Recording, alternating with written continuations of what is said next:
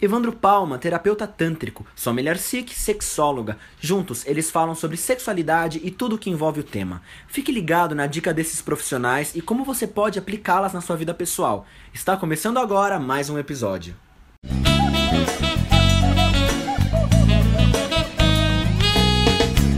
Olá pessoal, estamos aqui em mais uma quinta-feira no Além do Sexo, Evandro Palma e eu, a Sômilhar Cik.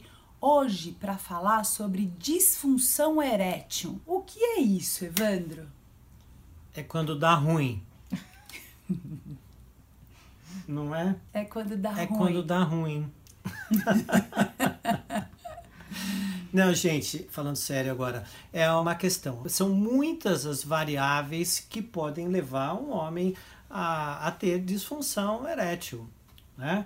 São, são, são muitas variáveis. Então, como tudo que a gente fala aqui, é preciso também olhar para isso de vários pontos de vista diferentes, o ponto de vista médico, o ponto de vista psicológico, o ponto de vista das terapias sexuais, e aí a gente precisa pensar a respeito disso. Mas a gente pode esclarecer algumas coisas, Sol, que de fato, quando que isso acontece mesmo, uhum. ou quando que, sobre a pressão que o homem tem, ele acha que ele teve uma disfunção erétil, mas, no entanto, ele está num um outro momento da relação, né? Porque existe uhum. o conceito de que, olha, beleza, o homem vai para a relação, ele tem que estar tá ereto, ele tem que estar tá pronto. A gente já falou várias já falou vezes isso. Em outros vídeos, a gente já falou uhum. a respeito disso Dessa aqui. Dessa cobrança, Dessa né? cobrança, né? Então, ou seja, encostou, tum, tum, ligou. Não é assim. Não tem botão de liga, desliga, né? Não, não é assim. Então, tem muito a falar sobre isso. Né?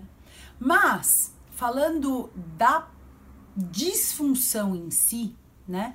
Quando é que um homem pode estar tá se percebendo com uma disfunção de verdade erétil, né? Ou seja, não tem ereção, ou começa o coito e tem perda de ereção mesmo.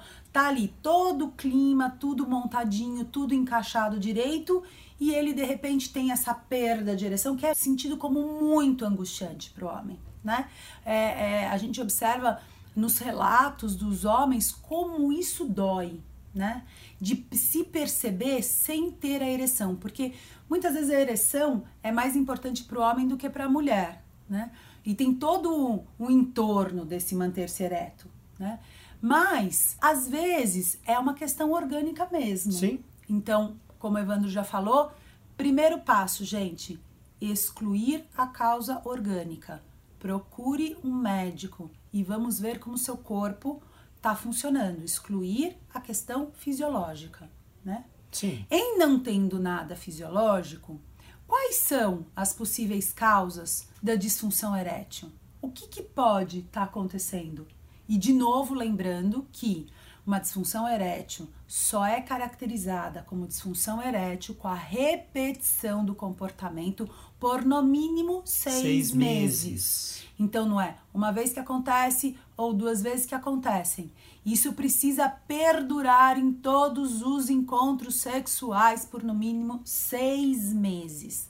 Aí, a gente tem que olhar para ver o que está acontecendo. É isso aí. Né? Porque simplesmente isso pode ser situacional, sim, ok? Então você está numa determinada interação, que você, você pode estar muito ansioso, sim, e aí acontece e você teve. E aí, em função disso ter acontecido, esse, por exemplo, é a situação de um caso. Em função disso ter acontecido, você vai para a próxima, do e aí o que, que acontece? E aí você já está ansioso. E aí, obviamente, que essa ansiedade também pode te levar a isso. E assim, consequentemente. É. Né?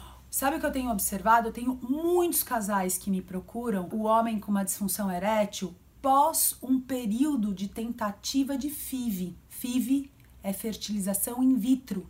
Então, os casais que estão aí buscando ter filhos e de repente o homem se percebe numa disfunção erétil aí há mais de seis meses, mas eles estão nesse processo, gente, que é delicado.